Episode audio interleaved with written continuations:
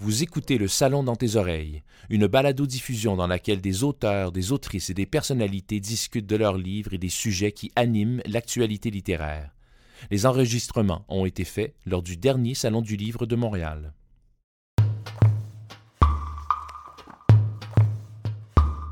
Ces fluides éternels n'étaient peut-être pas autre chose que sa démonstration à l'humanité du véritable message de transfiguration dont son ermitage portait le nom. Renoncer à l'enveloppe des choses terrestres, c'est adopter la longueur de vue sur ce qui est réellement, sur la réalité profonde. Être soi-même, atteindre à sa nature véritable, c'était ça, la transfiguration. Alors, ça me fait vraiment plaisir de parler de mon roman Dans les murs parce que c'est un genre que je n'ai pas exploré du tout jusqu'à présent, c'est-à-dire je me suis lancée dans, euh, on va dire, la quête mystico-spirituelle dans ce roman-là, dans lequel euh, mon personnage vit un certain nombre d'expériences euh, inouïes et inédites pour elle et aussi pour moi en tant qu'auteur, parce que je ne m'y attendais pas du tout à ce que j'aille dans ces directions.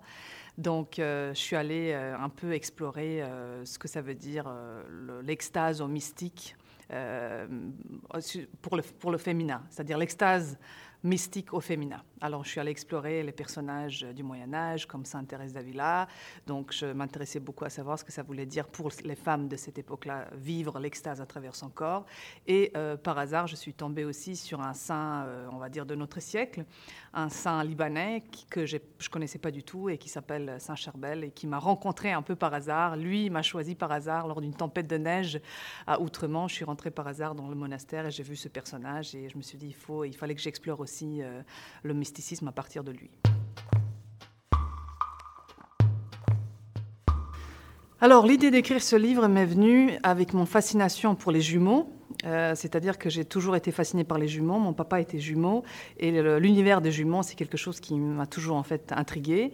Lorsque j'étais jeune réfugiée en Suisse, j'ai côtoyé aussi des femmes qui ont vécu la guerre, c'est-à-dire qui ont vécu la guerre civile, qui ont été torturées un peu durant, euh, un peu beaucoup, on va dire, durant la, la guerre civile euh, en Bosnie-Herzégovine. Et euh, j'ai témoigné, en fait, euh, j'ai traduit les témoignages de ces femmes-là dans deux jumelles. Il y en a une qui a survécu, l'autre malheureusement pas. Et cette histoire m'est restée très profonde. Fondamentalement ancré, je me suis dit il faudrait un jour que je l'écrive. Alors c'est euh, Antonine Maillet, la grande Antonine Maillet. J'étais étudiante à l'Université d'Ottawa au début des années deux mille.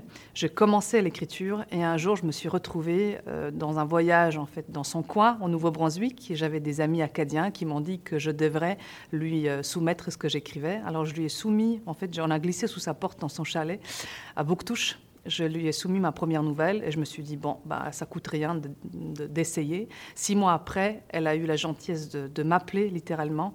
J'étais chez mes parents à l'époque, j'étais étudiante. Elle m'a appelée pour me dire qu'il fallait que je continue à écrire. C'était comme une euh, bénédiction.